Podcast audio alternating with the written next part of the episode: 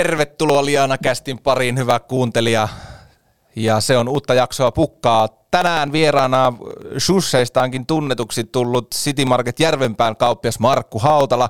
Puhutaan rohkeudesta, asiakkaiden tarpeiden tunnistamisesta ja myös vähän ruokakaupan tulevaisuudesta. Erittäin mielenkiintoinen keskustelu, jos varsinkin kiinnostaa niin kuin millainen on kehittyvä ruokakauppa ja mitä Markku näkee, että alalle on tulossa uusia juttuja, mitä taas kokee heidän kaupan tar- kannaltaan tärkeäksi nyt ja tulevaisuudessa, joten tunnarin kautta, let's go! Liana Cast.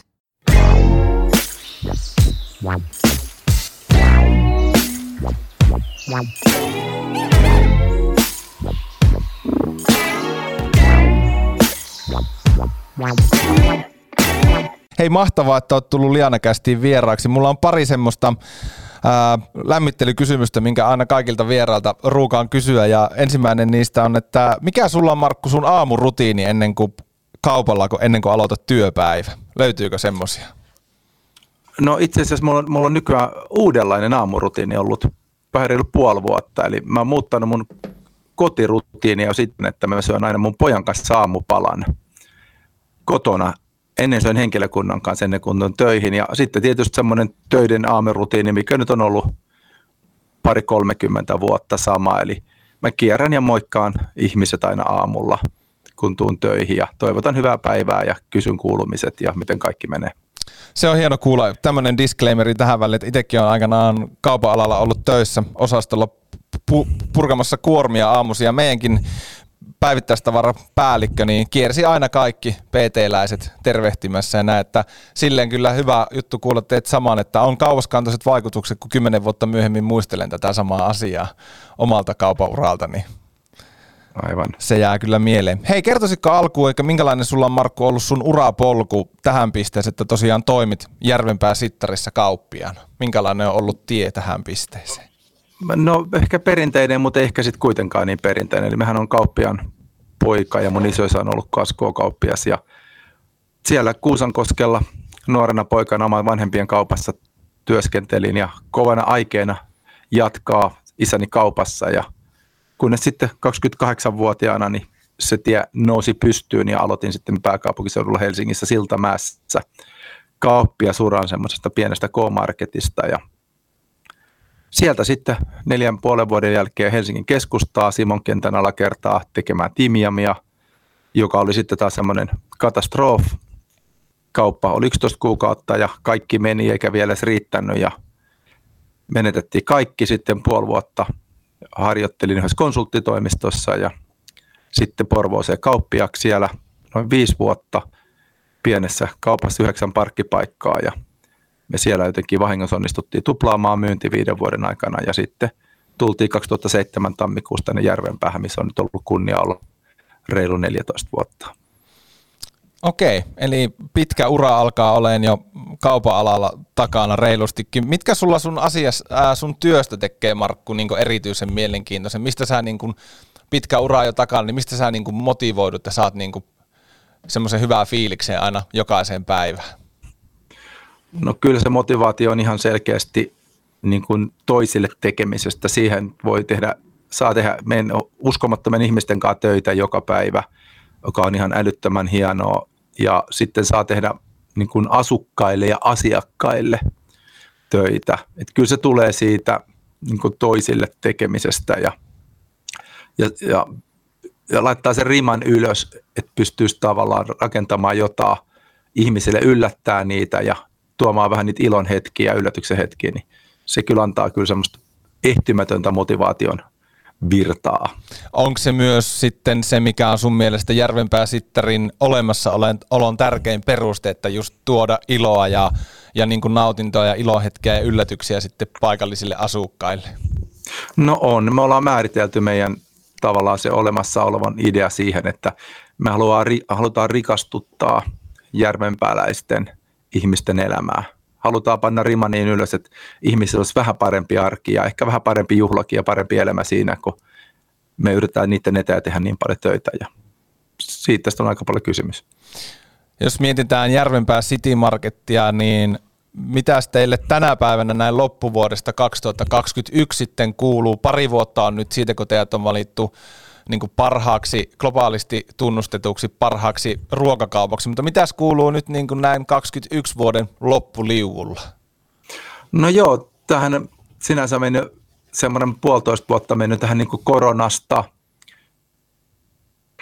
koronan kanssa elämään oppimiseen, hyvine ja huonoine puolineen ja, ja nyt, nyt tavallaan valmistaudutaan tulevaisuuteen, suunnitellaan uutta kauppaa, uudenlaista mallia ja tietysti me olemme kohtuu runsaasti liikevaihtoa tekevä yritys kohtuu pienissä neliöissä, niin tuo jouluhan tuossa painaa nyt aika kivasti päälle, eli mietitään ja lasketaan, miten saadaan tavaravirrat mahtumaan tänne taloon ja kuka tuo ja mitä tuo ja milloin. Et on omanlainen positiivinen haaste aina edessä.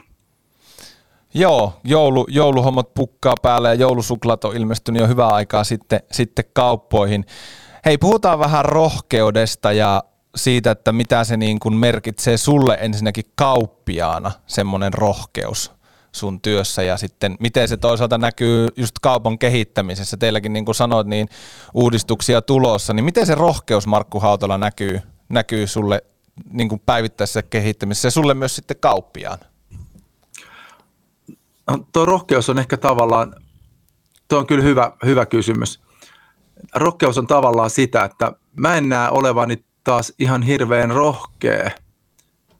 Että jos me opitaan joku uusi asia, niin musta vaatisi enemmän rohkeutta olla tekemättä sitä kuin tehdä joku juttu. Jos me nähdään, että tämä toimii näin paljon paremmin asiakkaalle ja tämä on kaikille hyödyksi, mun mielestä niin kun, mulla ei oikein rohkeutta jättää sitten tekemättä. Mä alkaa sahistaa, että jos mä en tekisi sitä. Ja toinen on sitten taas tavallaan, kun miettii niitä pelon syntyä, että mitä sä pelkäät ja miksi sä pelkäät. Pelkäät sä epäonnistumista tai jonkun menettämistä. Ja kun niiden kanssa käy asioita läpi ja pääsee ehkä sinut itsensä kanssa siihen pelkoon, niin tämä muuttuu kyllä tosi paljon kivemmaksi tämä homma. Et, e, rohkeuttahan ei ole sitä tavalla, että ei pelkää, vaan että pelkää tekee silti ja tekee tutkimukset hyvin ja uskoo ihmisiä ja sitten ruvetaan tekemään, jos se menee huonosti, niin se korjataan. Mm.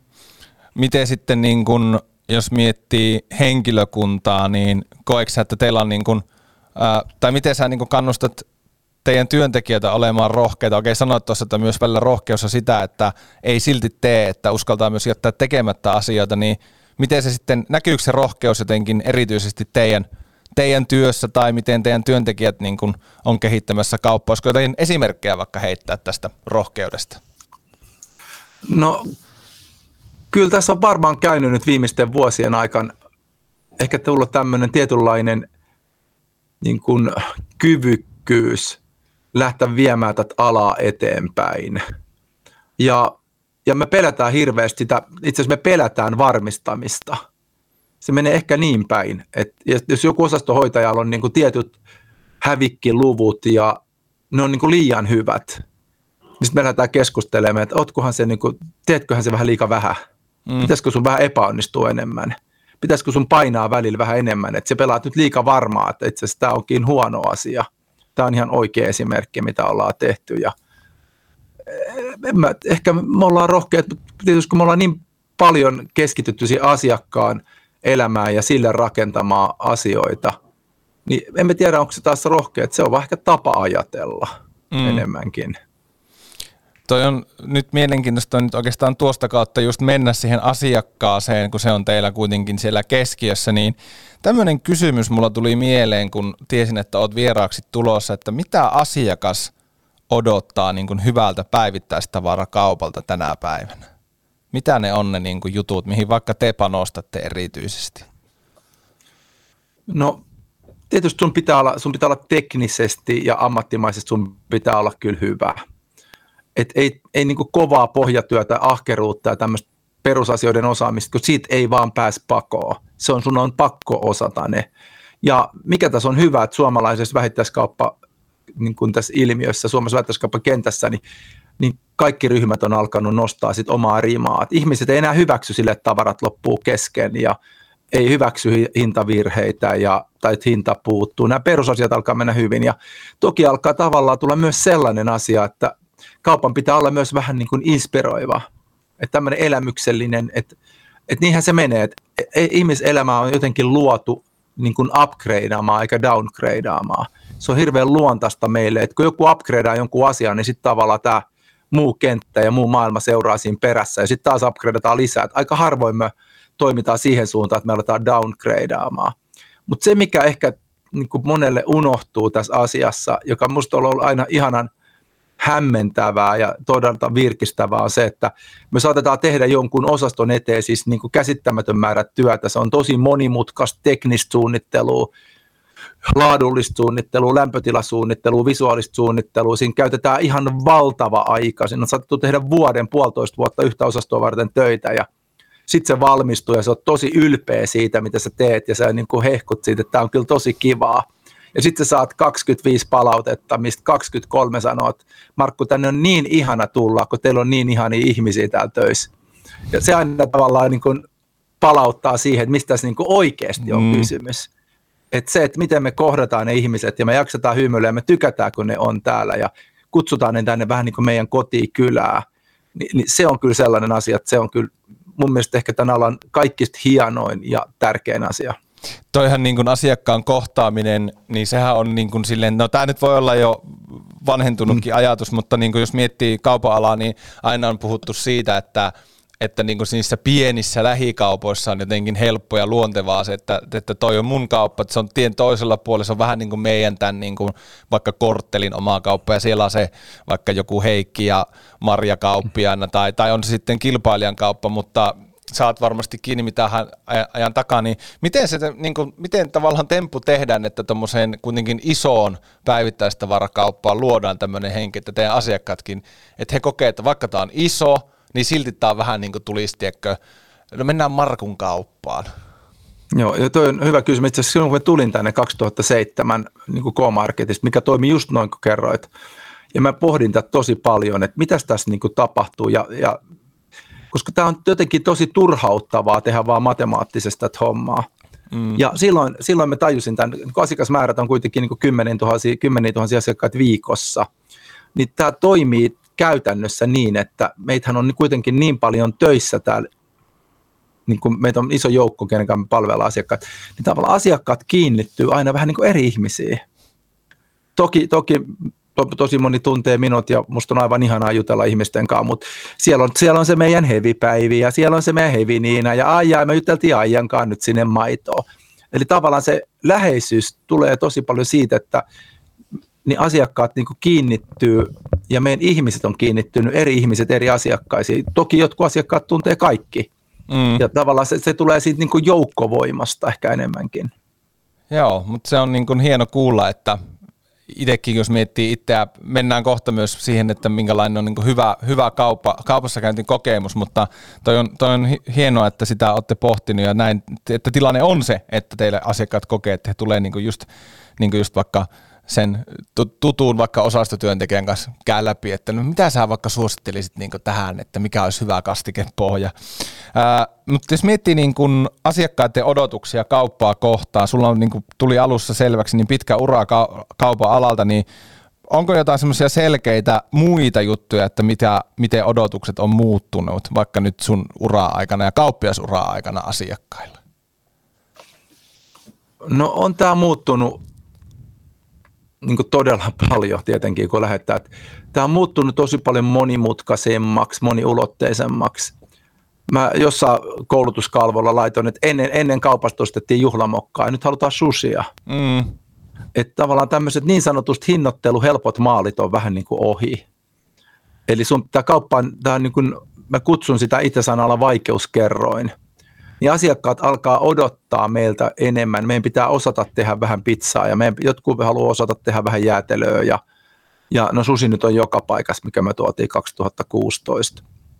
Et tavallaan se odotusarvo ja sitten mikä mun mielestä on kyllä ihan mahtavaa, että me ollaan mieletön yhteiskunta, meillä on tosi hyvä koulutusjärjestelmä Suomessa, meillä on niin kuin, tämä on niin kuin kansainvälisesti hieno maa – tämä on nyt harvoin maata, jotka niin oikeasti pystyy tämän vähittäiskauppakentän nostamaan tosi laadukkaaksi asiakkaalle. Meillä on kivoin mukavia ihmisiä, me kaikki osataan puhua kieltä, suomea tai englantia, ketkä täällä on.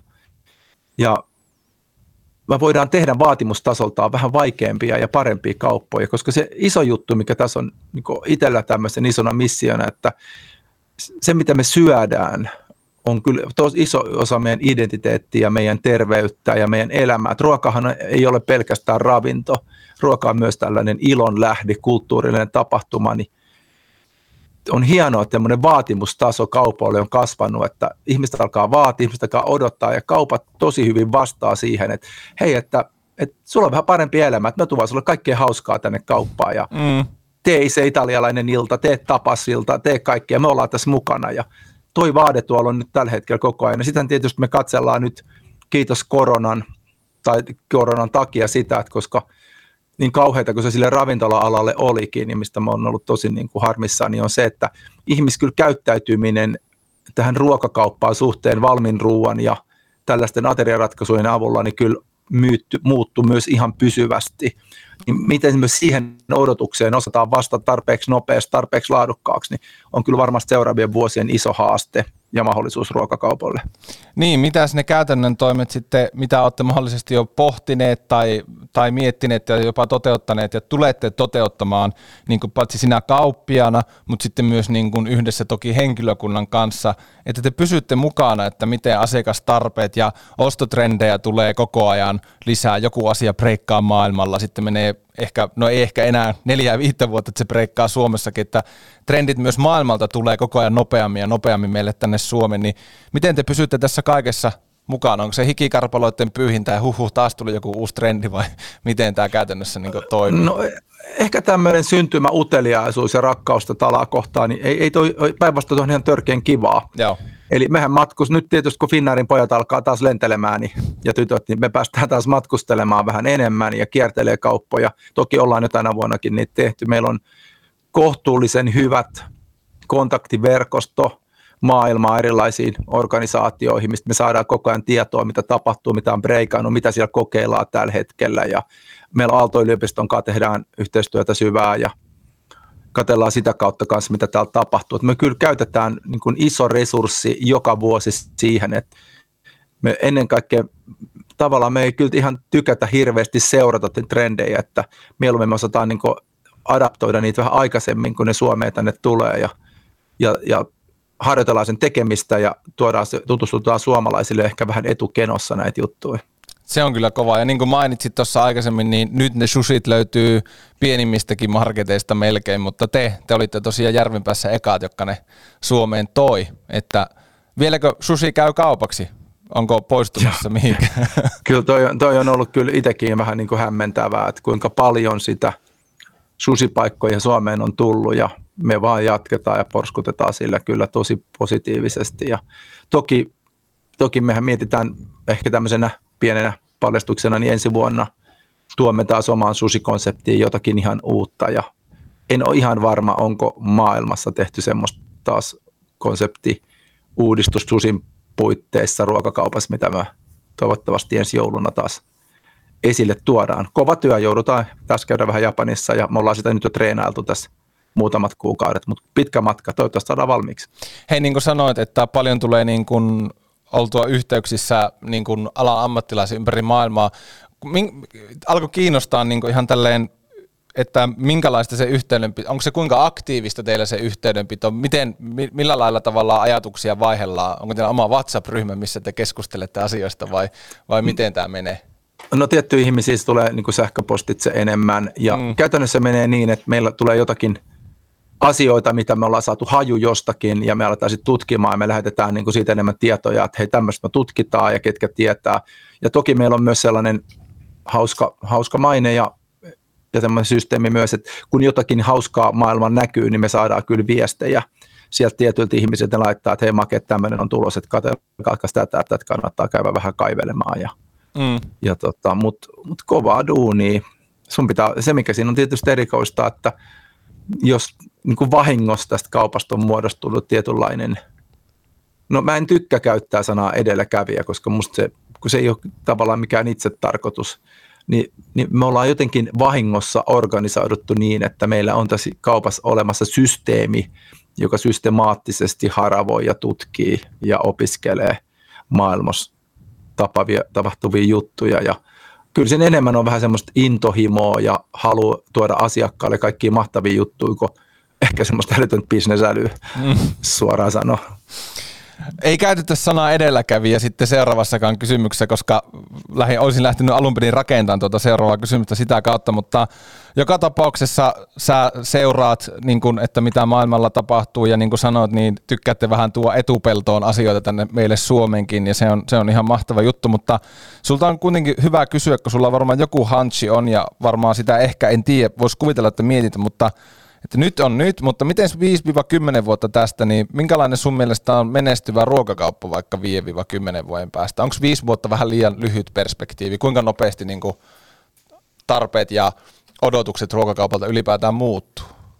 No kiitos. To, no, mä itse asiassa eilen, eilen annoin juuri yhden haastattelun toiseen paikkaan tästä samasta kysymyksestä okay. ja pääsin siitä pohtimaan ja jos mä antaisin aivan villin veikkauksen – perustuen pelkästään omaan intuitioon. Liana just oikea paikka niille villeille veikkauksille. Niin, niin mun veikkaus, että me tullaan näkemään seuraavan 5-10 vuoden aikana niin kaksi seuraavaa merkittävää muutosta suomalaisessa vähittäiskaupassa, ellemme kohtaa jotakin katastrofaalista talouskriisiä, joka muuttaisi sit, sit polkuu hetkeksi toiseen suuntaan. Niin ensinnä tulee, että polarisaatio tulee jatkumaan. Eli ääripäät tulee vahvistumaan eri tavalla. Hinnan merkitys tulee osalla tuotteissa, osassa paikoissa kasvamaan entisestään, mutta samaan aikaan, että laadun, palvelun, hyvän ruoan ympärillä – mielenkiintoisten tehdasratkaisujen ympärillä tulee tapahtuu paljon. Se, keskellä oleva massa, semmoinen tylsä massa, niin se arkipäivästyy ja se, se tavallaan sen, sen kiinnostavuustaso muuttuu niin paljon, se jää sen näiden päitteiden varjoon.